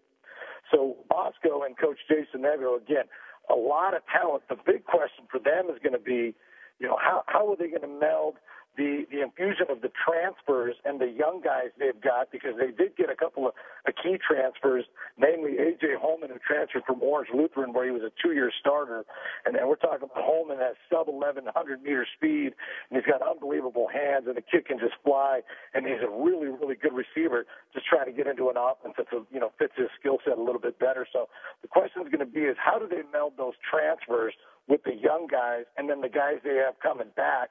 And, and, you know, the sky's the limit for this team. It's a program on the rise for sure. Talking with Les Lukacs tonight, uh, going through the Trinity League, a team by team, and uh, one of the one of the things that you you pointed out in the notes that you sent me here is the fact that uh, you know they've got to travel to Olu, Servite, and Mater Dei. Tell me a little bit about playing on the road in the Trinity League. How how difficult is it? I, I you know, in my opinion, it's difficult whether you're playing these teams at home or on the road. but when you talk about going to a game at Servite, you're playing at Cerritos College. You're playing in front of six, seven, eight thousand people. When you go to Mater Dei, you're playing at Santa Ana College. You're playing in front of five, six, seven, eight thousand people. You go to Olu, you're playing at Orange Coast College. You're playing again in front of five, six, seven, eight thousand people, and you're not traveling. St. John Bosco, being up in Bellflower, doesn't travel really extremely well like some of these other teams do. For example, you go to an Olu Servite game and both sides are packed. Whereas if you go to a Bosco Servite game, I mean, it's two to one, three to one Servite fans to Bosco fans. So you don't have that in your corner. So it's really, Servite really has to take a us against the world, or pardon me, Bosco is going to have to take an uh, us against the world mentality on the road. And they're traveling on the road to, you know, three pretty tough venues. Fortunately for them, they get JSerra at home, and then they close out the season with just a brutal game against Santa Margarita, who could be eyeing, you know, another trip to that state bowl. JSerra only uh, three league game wins in school history, one in the each uh, each of the last three years. Uh, made a little news recently with uh, uh, word that they're going to get their uh, their own home field at this point, a multi-purpose stadium. Tell us a little bit about JSerra. Well, JSerra, their program's kind of an enigma. You know, they have all the facilities you can dream of, and, and they're in South Orange County. It's just a hotbed for talent, but they just can't seem to get the numbers of players that they need. For example, last year their freshman team only had 35 kids out. You know, and, and that's tough to build a program for Jim Hartigan who recently stepped down as the AD to focus on coaching. Uh, you know, they went four and six last year. They got a couple of preseason wins over some some lower level teams in, in Orange County and LA County. You know, then again, you mentioned they they won that one game, that one league game last year. And they romped Olu 31-14 at Olu, no less. Uh, you know, and they struggled. They're only returning three guys on offense five guys, five guys on defense, and you know, Coach Hartigan, he has his work cut out for him because non-conference, they're playing at Huntington Beach, which was a playoff team last year, and they're playing right up the road from them at Dana Hills, which was a CIF semifinalist a couple of years ago. So. Coach Hartigan and the guys over at JSerra are going to have their work cut out for them this year. But I mean, you have to believe that, like you mentioned, that on-campus facility is going to help them out, mm-hmm. at least to kind of attract some of the kids uh, you know, to their program. Let's uh, get a, a, couple of thoughts here as we close out with you, Les. Uh, let's let's start with Olu, a program I know you know a whole lot about. Uh, Chuck Peterson, right at the top of the show, talking about uh, the strength of the team, the offensive line. Uh, obviously, brought in to uh, get them back to the playoffs after a miss last year. What can be expected out of Olu this year under the the first year direction of Chuck Peterson? You know, I was up on the campus a couple of days ago, and I was talking to some of the players and some of the coaches, and they just seem they're they're eager, they're ready to get out there and kind of put last year behind them. You know, they believe they have all the talent in the world, and and you mentioned the strength being the offensive line. You know, John Lopez committed to UCLA, and Colin Sutton committed committed to Colorado. You know, those guys playing the guard in that veer are huge. I mean, six six Lopez and six five Sutton you know, those guys can clear some holes and some space, but I mean, I really have to believe that they are extremely confident. They had a, a full scrimmage today with officials brought in, and I got a text earlier from one of the coaches saying that, hey, the first team offense and the first team defense look really, really sharp. The guys are really taking to the coaching. You know, I, I don't, I'm not certain how the the attitude was with the coaches last year, but I know that they they've really taken to the coaching this year, and I think a lot of that has to do with the assistant coaches that Coach Petersen brought in. You know, he's got a couple of D1 coaches there uh, with him, so I think the kids are really buying into, hey, you know, the program works, the system works. We know we have the talent, we know that our training is good from the weightlifting perspective and from the practice perspective. You know, now it's on us to go out and get it done. The senior class is the only class to ever go undefeated in league in freshman football. So they carry a lot of pride with them, you know, and they look to carry that into this season. Talking with Les Lukic tonight. We're going to uh, wrap up in the Trinity League with uh, Santa Margarita. We've had a lot of talk from various people. Want to get your take, and, and, and maybe this is the question how big is the challenge or the weight on the shoulders to live up to A, defending the state championship, B, the high national rankings? Well, if they were in any other league other than the Trinity League, I would say it would probably be a little less than what it is. But knowing that they have to play in Mater Dei, that they have to play Olu, and most importantly, you know, they have to beat Servite. Last year, a lot of people said, well, yeah, you won the state title, but you didn't beat Servite. Okay, they they a lot of people say they got lucky that Servite lost in the semis, and then they took advantage, of course, beating Tesoro, and then of course winning the state game. But I think for them the biggest hurdle is going to be can we beat Servite? Because if they can beat Servite, it's my opinion that they can go ahead and repeat in the in the state bowl games because it, it's kind of that mental barrier. And these guys have an offensive line that that averages about six four, two eighty. I mean, they have eight guys that are going to go D1 in the senior class, and if you add the juniors and the sophomores that are already getting looks, I mean, that number could swell up to about 14. But for me, I think it's going to come down to can we get past Servite? Well, you did a great job of getting uh, the listeners uh, ready for the 2012 season in, uh, in a very tough league. Les, we look forward to uh, working with you throughout the season. Great job, and go uh, go enjoy or dodge, I guess, the thunderstorms. hey, Jeff, appreciate it. Thanks for having me on. And hey, congratulations. This is a long time coming here in Southern California. Thank you. Appreciate that. Coming back, going to the South Coast League. I think I said Seacoast. Oops, sorry about that. 15 yard penalty on me. We're coming back with Garth Worm Wyckoff. This is High School Football America SoCal on AM 570, Fox Sports LA.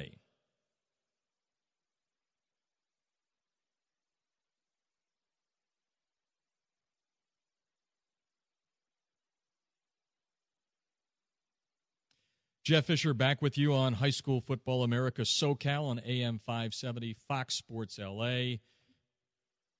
Really flying through the night here. Uh, great show so far. Again, thanking all of our guests. But we're not done. Got another league to preview. We just stepped out of the Trinity League. We're going to stay in Orange County, the South Coast League. And I've learned a lot about this guy over the last four days. Whenever anybody says to me, and it was my real estate agent, by the way, Cam Hamill, down in Laguna Beach. He said, You need to meet the worm. And I said, uh, What does that mean? Does that mean tequila? What, what, what does that mean? He said, Nope, Garth Worm Wyckoff. He's a guy from uh, Cox 3, does the game of the week. He's been doing it for a long time. And he knows everything there is to know about uh, football in South Orange County. So, with that, uh, we bring Garth the Worm into the show. Welcome to the show, Worm. Uh, thanks, Jeff. You're too kind, but it's a pleasure to be joining you and the team over there at High School Football America SoCal. You guys are doing a fantastic job. And I'm fired up and excited about the upcoming 2012 high school football season. You know, South Orange County is loaded with a ton of talent once again. a lot of quality teams, good coaches, and the South Coast League out of the Pac-5 division is stacked top to bottom with Mission Viejo, San Clemente, Tesoro, Trabuco Hills, and the newcomer El Toro, who replaces Dana Hills in the South Coast League. It's arguably one of the best leagues in the county, if not Southern California, and certainly can hold its own statewide as well. Well, you're, living up to the, the name, the worm there, as far as energy. I think worms wiggle a lot, so let's let's keep the energy going with you. Uh, I, before I got here, I knew a lot about the team that you have at the top of the list. You want to start talking with Mission Viejo. I, I know about the Johnsons, but uh, let's kind of break them down. What's what's good about them in 2012, or what? And what are some of the things they got to do to make sure they have a shot at uh, coming out on the top? Well, it's amazing. They are the defending South Coast League champs, and, and the cupboards just never seem to be bare for the Diablos. They're seemingly always stocked the shelves, and they're ready to step up and fill in players that have graduated and moved on. And it really speaks volumes and a reflection of the head coach, Bob Johnson, as you mentioned, in his 14th year, and his entire staff, because they always have their guys ready to compete at a high level. And the numbers don't lie. You know, they've been a model of consistency over the past 12 years, winning 10 league titles only losing 10, two games in league uh, during the past 12 seasons, which is just incredible. But what they do each and every year is they just put guys their skill positions, and they're just so well coached. They fly to the football, and they know how to win football games. I think that's the difference about Mission Viejo. They win three Division One CIF championships, 2001, 2002, and 2004, of course, with Mark Sanchez, and they just know how to close the deal. So, with all that said, history speaks for itself it's a top tier program. They just know how to get it done each and every year. Tell me a little bit about, uh, as I learn more and more about Southern California football, tell me about the how hard it is to stay on that tradition because I see a lot of money being spent on programs in, in the South Orange County area. Uh, you know, it, it's easy to, to stay on top when, when no one's trying to catch you, but it doesn't seem to be the case. So tell me about how difficult it is. Well, it, it's definitely a challenge, but I think the pedigree here in South Orange County, I mean, you have a tremendous uh, load of talent in a wide variety of sports, and it spreads across the board from baseball players to even volleyball players, and it certainly is difficult, but you know these guys are dedicated uh, to their programs. The coaching staff is top notch throughout the entire county, not just the South Coast League, but Seaview League and Trinity League and Pacific Coast League.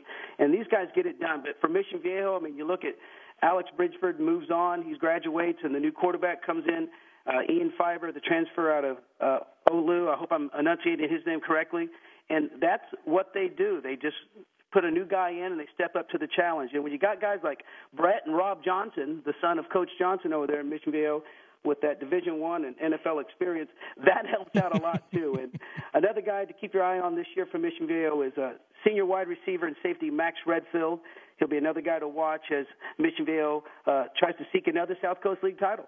What do you think the things? Uh, what are some of the things they need to do to make sure they get a shot at, at, at defending that championship? Are, are there some holes there that they got to fill? Well, you know they they've always been uh, very aggressively aggressive up front on defense and, and running the ball, but they've always been very prolific in the passing game, and that that just goes back to Coach Johnson. Uh, you know, he's a quarterback guru. Everything he's done throughout his entire career, of course, having Brett and Rob on the staff. So, uh, scoring points typically has not been a problem for the Diablos. And uh, you know, they ran into some real tough Servite teams uh, past couple years. They got to the uh, Pac-5 championship in 2010. They ran the table 13 and 0 before losing that game uh, last year. Got all the way into the semifinals before losing to eventual champion Santa Margarita. So they just need to get over the hump, and a break here or there at this level against those quality teams is the difference. Let's move on to uh, San Clemente. By the way, we're talking with Worm tonight, Worm Wyckoff, talking about the. Uh, the South Coast League doing a preview, all five teams. As he said, it's balanced from uh, top to bottom. Uh, last year, San Clemente second in the league. Uh, lost to Santa Margarita in the Pac 5 championship. They've got a new head coach. Tell us a little bit about uh, Jaime Ortiz. Jaime Ortiz, just a great guy. You know, he's been there uh, about 12 years, I believe, a longtime defensive coordinator, and he'll continue in that capacity calling the defense along with his new head coach responsibilities. And I'm really happy for Coach, coach Ortiz and wish him well with his new opportunity down in San Clemente. And uh, long time coming for him, just waiting his turn in line. But just a magical season they had last year down in San Clemente, 12 and two. And as you said, they got all the way to the Pac-5 finals before they lost to Santa Margarita in the championship. And just a special group of players that included Kyle Murphy, who of course signed with Stanford, and the quarterback Travis Wilson heading up to Utah to play for the Utes, Christian Tober, Pasquale, Herbie Gamboa, Mike Ellis Peru. I can go on and on, but those guys are gone, and the Tritons do lose 17 starters to graduation. So the challenge this year for Coach Ortiz is it's kind of dare I say a rebuilding year. It's but they will be looking for some new pieces to the puzzle in 2012 saw coach earlier this week when I was down there. Uh, didn't have a chance to get out this morning, but they did something special where they uh, had somebody come in and teach a little MMA, uh, teach kids about balance and how it's not always that the biggest guy can get it done. So uh, Coach Ortiz trying to uh, get some tactics in there that'll uh, help his kids out that are a little bit different from football. let's go to Tesoro this year. they were a surprise last year, according to your notes here, but you said they got a lot of experience that should help them this year. why is that? Well, absolutely. I mean, Coach Brian Barnes in his sixth year, he is the, of course, the legendary son of Coach John Barnes from Los Al, and uh, Tesoro did finish third in South Coast League a year ago, going two and two in league play, eight and five overall. But they were a very young team in, in, in 2011. Only started four seniors, if I'm not mistaken but they played extremely hard with their ground and pound mentality on offense. And they really surprised a lot of teams last year. They earned a, a great deal of respect, and they gained a lot of experience, particularly in the playoffs. I mean, they knocked off Edison in round one. They got past the defending champ Servite in the quarters before losing to San Clemente in the semis. So they gained a lot of valuable experience, and Coach Barnes brings a deep and talented group returning to 2012.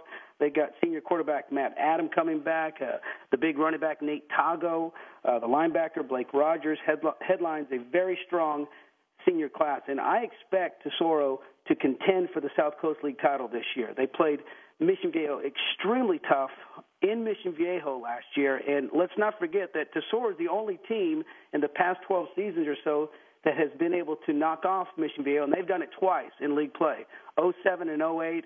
And back in 08, Tesoro did go to the Pac-5 championship before losing a heartbreaker to Cal or to Long Beach Poly. So they have the experience now with this particular group, and I expect them to make a deep run. Walking through the South Coast League tonight with uh, Worm Wyckoff uh, from Cox Threes game of the week, longtime analyst down there, and uh, we're through three of the five teams in, in a league that he calls solid from top to bottom. Maybe shake them up, and they all come out the same way. Trabuco Hills head coach Scott Orloff, uh, the Mustangs, six and four last year, and uh, again, you're you're saying this is another program on the rise. They certainly are. A third year for the Mustangs in the South Coast League after moving out of the Seaview League following the 2009 season. They had a, a lot of success in the Seaview League, uh, and and got themselves into some championship games. But Scott Orloff has been building this team. They were they ran the ball extremely well last season, but they did lead uh, lose their leading rusher in, in Mitchell Simonson. So that'll create an opportunity for a new guy to step up and fill the void. But much like Tesoro, a fairly young group last year, and, but they do bring more experience and depth to the 2012 campaign. Uh, Senior quarterback Nathan Perry uh, will lead the Mustang offense this year, and senior linebacker J.T. Land, along with fellow co-captain Alex Staff at the strong safety position, will help anchor the defense. And we've got one more team, and they're the new kids on the block. And, and just, uh, I'm going to digress for two seconds for the listeners here. This is how small the high school football world is. Back in 1980, uh, Eastern Pennsylvania, Whitehall High School, a pretty big high school back then, ho- then hometown of Matt Millen uh, of, of, NFL fame. And uh, El Toro comes across the country in the early 80s, and I, I, couldn't wait to see that game. And that was probably the first time I, I saw a pass. given the fact that Pennsylvania doesn't throw the football that much. But anyway, they're, they're the new kids on the block. Uh, Dana Hills is out, and uh, let's start things with Connor, Connor Manning there, uh, the quarterback who uh, we heard earlier, Mark Tennis from Cal-Hi Sports, say he, he's poised to break some records this year. So tell us a little bit about the Chargers.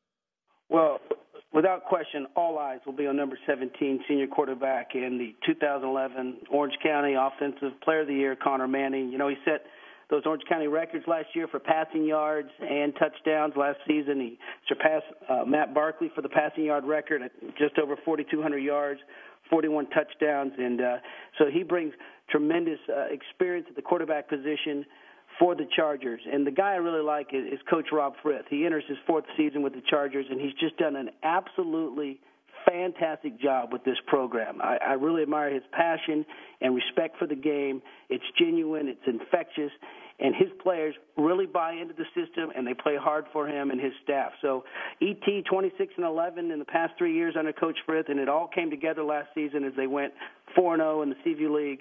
Uh, they win the title and they posted a 12 and 2 mark overall. Lost a heartbreaker to Tustin in the championship game, but they did march through. They knocked off La Habra in the semifinals, which says a lot. They went on the road to beat the Highlanders, and I think they were like three time defending champions in the Southwest Division. But Connor Manning comes back, uh, big time arm. He can really spin it. He's accurate. He's mobile. He's the real deal.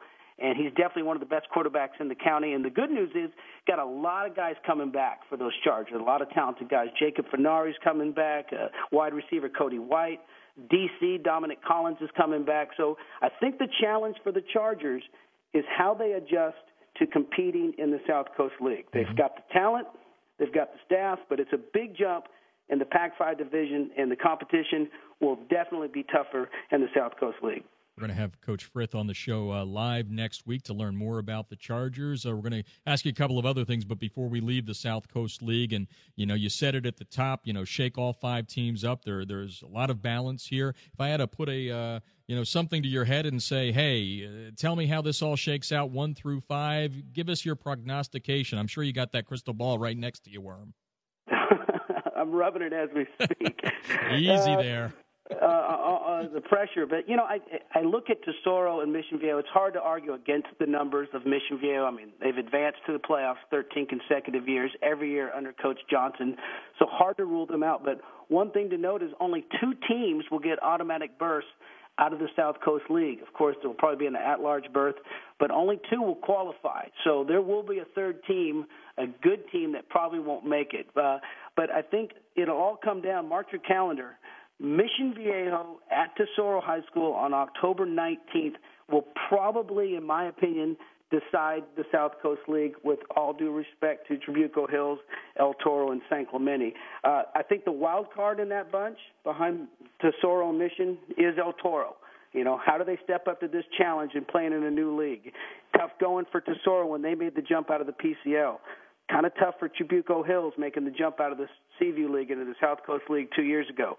Both those teams went winless in their first seasons. But considering you got Connor Manning at quarterback – and a lot of strong players coming back from last year's squad that had tremendous success. I think ET will be in the mix and be in the fight down the stretch in 2012. Wrote it all down. It's being taped. We're going to throw it back in your face uh, later on if you're wrong. no, just teasing you, Worm. Hey, uh, one last uh, thing before we go here. Again, we mentioned it at the top. You have been part of the team there at uh, Cox 3 Sports, the game of the week. Uh, I know the schedule can change change from week to week. You've got a tentative schedule there. What are some of the games down south there you're looking forward to this year? Quite honestly, uh, we're still waiting final confirmation on our on our schedule. So, without saying any particular matchups, I can tell you for sure that I'm really looking forward to some South Coast Leagues mat- matchups uh, as well as the Seaview League. But want to get out, and of course, see El Toro, what they have to bring. Um, of course, San Clemente, see how they respond with Jaime Ortiz, uh, Coach Barnes, and Tesoro. So I think I will have an opportunity to be on the sidelines of a handful of South Coast League games. Very excited about that. Santa Margarita, of course, what they've done last year. I want to go out and see Harry Welch. I think we'll be fortunate enough to to get a hopefully get a Trinity League Trinity League game with the Eagles, and we've got some good talent in the Seaview League as well uh, with uh, Lisa Nagel and Woodbridge and all the Irvine schools in the Pacific Coast League. So I'm giving you a bunch, but you know if you want to learn more, you go to cox3.com and you can check out our schedule on the Game of the Week link and uh, hopefully we'll have some more information coming up soon about our exact schedule. Gave us great information on the uh, South Coast League Worm. Really appreciate it. We look forward to working with you throughout the season this year, and wherever you are, you're going to be talking about those games here on uh, High School Football America SoCal. So thanks a lot. Go to bed, and we'll talk to you next week. You got it, Jeff. Take care. Keep up the good work. Thank you. Appreciate it. Coming back with more. Our inaugural show, High School Football America SoCal. More from Harry Welch. Take a look at some news from around the nation. This is AM 570, Fox Sports LA.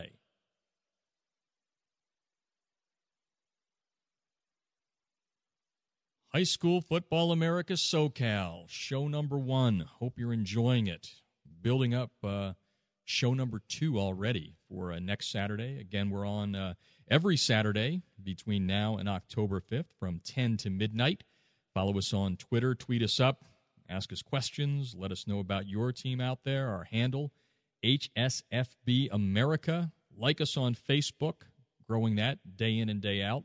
The website, we're getting it ready. Yes, it's being redesigned and it will be launched prior to the uh, start of the season. Of course, uh, week zero coming up on the 24th. We're going to try and get things up and ready for you by that time. I'm Jeff Fisher and uh, just really want to hear from everybody out there. If you like this, if you've got some comments, hey, we've got big shoulders. We want to make this all about uh, Southern California football, give you the uh, the fans, the coaches, and the players exactly what you want. Uh, and then on October 5th, we will move to Friday nights, and that's really going to be exciting as we uh, we kind of capture the energy of what goes on Fridays uh, throughout the area. We'll have all the, the, the top games. We'll have reports from those games. We'll have player and coach interviews. I think it's going to be quite interesting. We've uh, done this back in the uh, the Philadelphia market with a lot of great success. The fans love it. I mean, imagine that you you watch your favorite team play. You hop in the car you turn the engine on and then you hit the uh, the old dial there and AM 570 Fox Sports LA is the place to be on a Friday night then to uh, to hear all of what went on throughout the area. If you want to find out, uh, you got a big game next week. How did your team do? Uh, that's the way you do it. And then we uh, we funnel it all to the website at highschoolfootballamerica.com. We've had a lot of great guests tonight and appreciate all of them that have come on the show. Uh, Want to talk a little bit about uh, some of the national rankings that we've touched upon. And uh, you know, at this point, I'm I'm not quite sure how many ranking services are out there. There's there's quite a few. It all began with USA Today uh, back in the early '80s, and I, I still think that uh, most people really look at USA Today as the uh, the authority when it comes to crowning the mythical national champs, if you will. Uh, three California teams in the preseason Super 25, starting with number two Santa Margarita that we've talked about uh, several times throughout the uh, the course of the show tonight on the two hours of the show, and we'll talk a little bit more. Uh, Harry Welch, we're going to talk to him uh, coming up after the next break in about eight minutes about his star quarterback Johnny Stanton who uh, has verbal to Nebraska. Uh, really came on last year, so uh, we're going to talk to Harry about uh, that coming up here a little bit. Uh, De La Salle ranked number four according to USA Today, and uh, Vista Murrieta number 22. And you heard Eric Sondheimer of the LA Times and Mark Tennis talk uh, of Cal-Hi uh, Sports talk about Vista Murrieta and some of the things that can happen this year. Uh, the Rivals has Santa Margarita number one, De La Salle number 13, Vista Murrieta number 15, Servite 45, Centennial Corona number 63. Uh, uh, again, there's no exact science to this, and uh, we are going to have some fun. We're going to come out with our own Southern California top 25 poll. We're probably going to break it up uh, top 15 big schools and then maybe the top 10 small schools just to make it fun because, again, we're trying to get everybody involved here. It's, it's not just going to be about the top teams. And I know we've spent the first show talking about, you know, the Trinity League and, and the South Coast League. But again, we're going to grow this out. And, and next week we're going to go inland and we're going to, uh, we're also going to go to Oaks Christian next week and Notre Dame talk about their big trip to Ireland. So we're going to keep uh, keep this thing flowing here over the next three weeks to try and give give you as much information as we can to get you ready for the uh, 2012 high school football season. Uh, checking a little bit of news from around the nation, aside from the national rankings we were talking about, and this one we're going to kind of build upon next week and get uh, some people to come in and talk about it. Uh, but it's the safety issue. And you heard Chuck Peterson, the head coach at Orange Lutheran, talk about this earlier. They're wearing the Guardian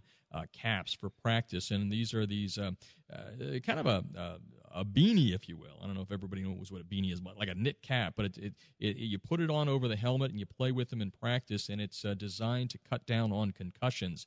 And uh, more and more teams around the country are using them. We're going to try and get a um, a, a, spokesperson from Guardian Caps on the show in the next couple of weeks to talk about this and how it really brings it down. But, uh, you know, that's one aspect of safety. I mean, the concussion spotlight has never been shining brighter. And, and to be honest, it's going to get even brighter and brighter with the, uh, the lawsuits being brought by former NFL players against the NFL and the helmet makers. So we want to try and, you know, shine light on that. We want to hear what the coaches are thinking, how they're changing things around to try and make those practices a little bit safer I, I do a, a, national radio show on artistfirst.com, and in that show, I had CNN's Sanjay Gupta on. And uh, one of the things that Sanjay Gupta talked about in, in, that interview, and, and you can go to artistfirst.com and you can see all of our shows there, and I'll also tweet that out later on tonight on how you can listen to these shows. But what Dr. Gupta said, and, and he did a documentary called uh, Big Hits Broken Dreams on CNN, he said, really, these a majority of the concussions are coming in practice.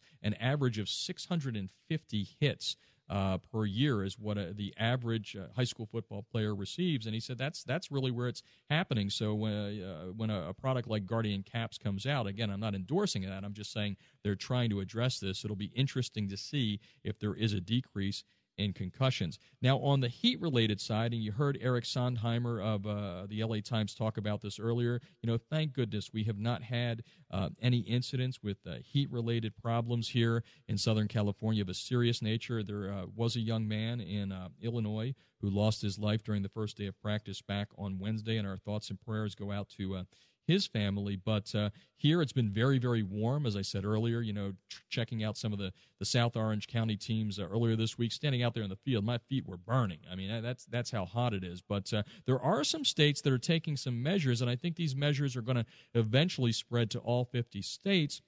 And I'll talk about the, the first state that really did something about it, which is uh, Georgia. And I really applaud them. And, and, it'll be interesting to see if other states uh, out this way, uh, including California, adapt it. But it's, you know, you can't have those two a days on back to back days anymore. And there's no such thing as, as three a days. And I do know some programs back, back in Pennsylvania that employed the three a days and all that.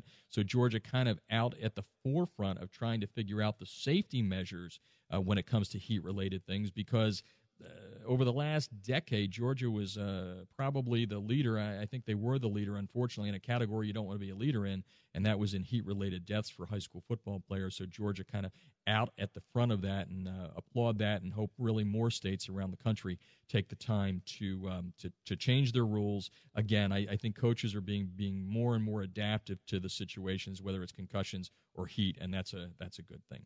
Going to take our uh, final break here as we come down the home stretch on High School Football America SoCal on AM 570 Fox Sports LA. When we come back a little bit more from Coach Harry Welch of the Santa Margarita Eagles. Can the Eagles bring home the first national championship since 1996 to the Southern California area? That's when Mater Dei did it. This is High School Football America SoCal on AM 570 Fox Sports LA.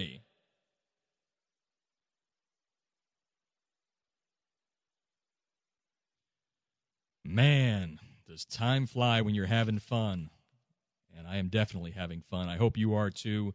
The first of many broadcasts here on AM 570 Fox Sports LA talking about high school football and basketball. We're going football right through the championships, turning it over to basketball after the championships. We'll be here uh, with you right on through the state basketball championships at the uh, end of March. Want to uh, thank all of our guests uh, on the show tonight. We'll uh, name them at the end, but uh, we're building up the show for next week. If you've got some stories out there, please feel free. If you're a coach, a fan, a player, please feel free to tweet us on the Twitter at uh, HSFB America. Like us on Facebook. You can email me at jeff at highschoolfootballamerica.com. You can also email my executive producer. That's Trish at highschoolfootballamerica.com. And uh, just in a, a, couple of weeks here, the website will be uh, relaunched and, and looking great with a great Southern California bend to it. Uh, that's highschoolfootballamerica.com. Uh, going to wrap the show up tonight with uh, the continuation of the interview that uh, we started earlier tonight with Harry Welch, the head coach at Santa Margarita, the only coach in California to win three state championships at three different schools. Uh, Santa Margarita, the Division One bowl championship team from a year ago, they are ranked as high as number one by Rivals, number two by USA Today, and number four by Max Preps. Uh, a lot of that uh, due to the fact that they've got 15 returning starters, and it all starts with their trigger man, senior quarterback Johnny Stanton, 6'2", 221 pounds. Uh, described as a mass of muscle and excitement. I had a chance to watch him on the practice field on day one of uh, two a days. He accounted for 3,867 yards and 34 touchdowns last year. Uh, Coach Harry Welch saying that uh, he's the best he's he's really ever seen and coached, and he thinks that uh, there's a lot of things that Johnny's going to do this year to help the Eagles live up to that national ranking that they have here uh, in a lot of these polls. And I, uh, I asked Coach Welch uh, during the practice the other day, what makes Johnny so special? Well, he's one of the finest ever, first of all, because he's an exceptionally fine human being. Um, he really cares about others.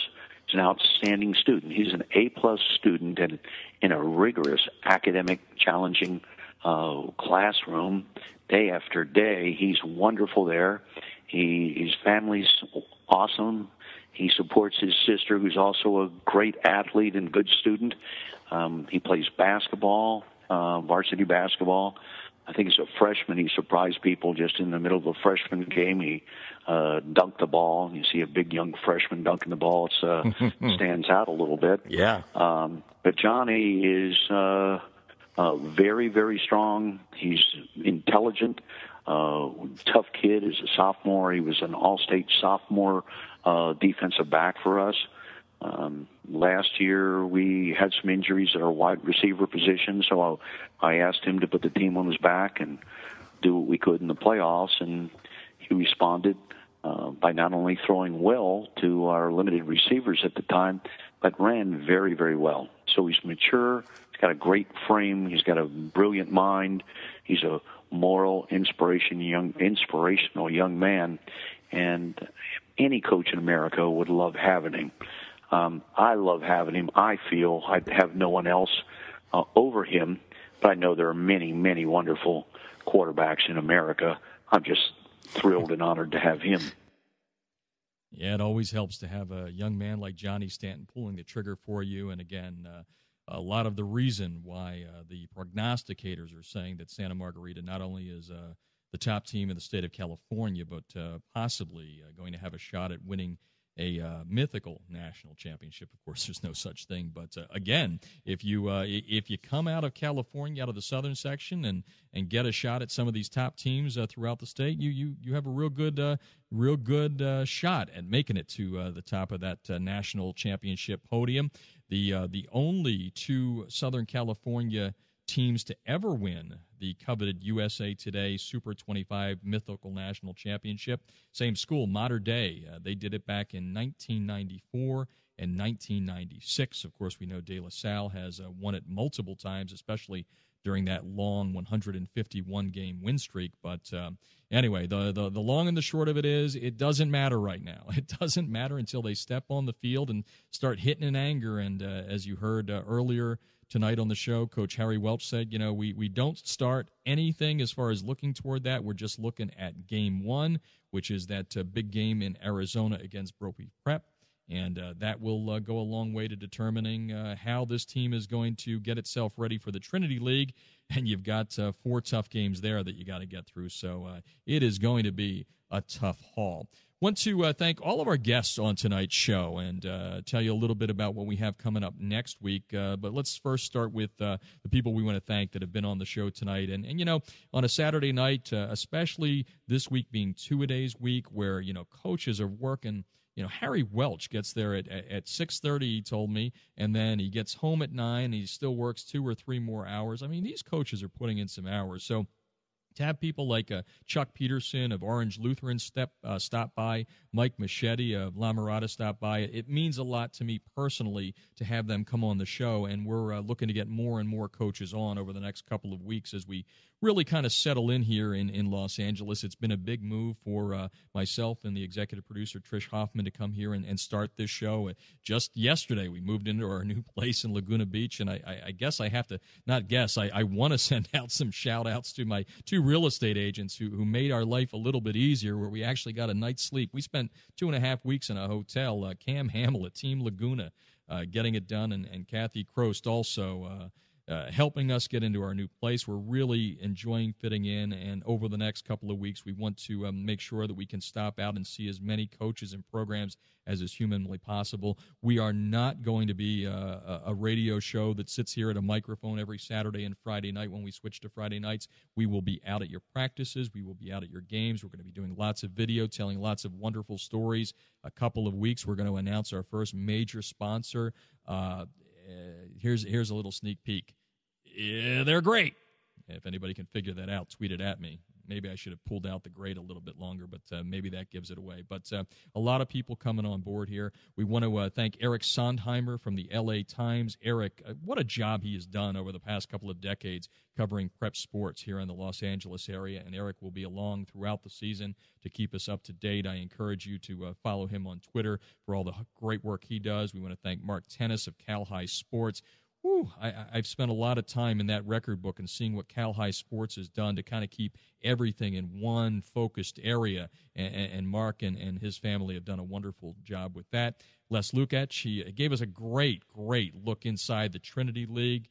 And then there was a Worm, yes, Worm Wyckoff, uh, going through the uh, South Coast League there and, and, and talking about uh, uh El Toro, Mission Viejo. And uh, speaking of El Toro, next week on the show, we're going to have uh, Rob Frith the head coach there, uh, talking about Connor Manning and, and the rest of the things that have to happen as they make the switch to the uh, South Coast League there.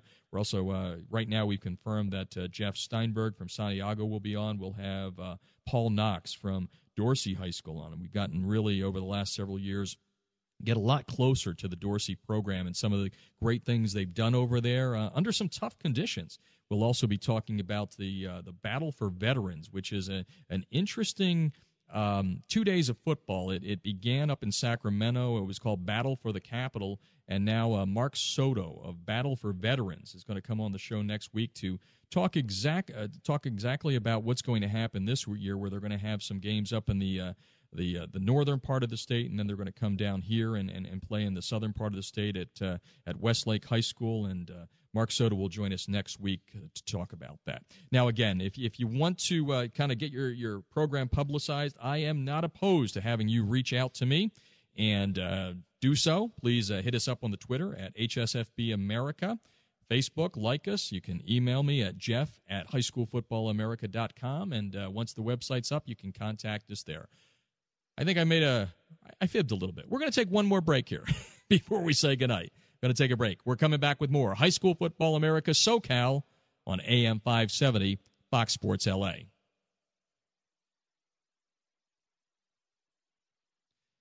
Jeff Fisher set to wrap up the inaugural edition of High School Football America SoCal on AM 570 Fox Sports LA.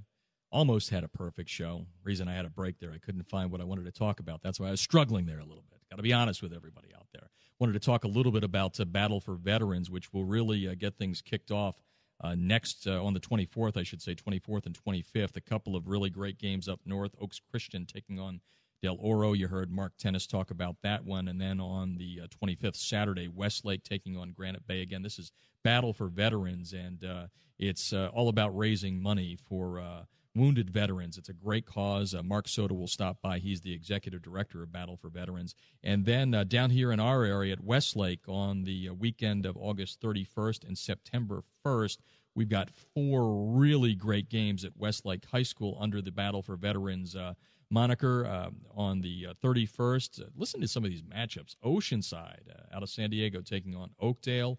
followed by Del Oro versus Westlake. So on back to back weekends, Oaks Christian taking on Del Oro, and then uh, uh, Westlake. So uh, that'll that'll show how good that team can be up north there. Uh, on September the 1st, uh, a double header, Upland taking on Windsor. And then on September the 1st as well, after the Upland Windsor game, it will be Oaks Christian versus Granite Bay. And uh, Battle for De- battleforveterans.org is where you would go to learn more and, and buy tickets uh, for that event. But again, we're going to have Mark Soto, the executive director, the founder of this organization, on the show next week to talk about it. Again, thanks to all of the uh, people on the show tonight. We want to thank uh, Trish Hoffman, the executive director, for making sure this ran smoothly and got everybody on the phones very quickly for us. Uh, Trish does a wonderful job, and uh, we're going to go celebrate with a glass of wine tonight, the first show here, uh, High School Football America SoCal on uh, AM 570 Fox Sports LA.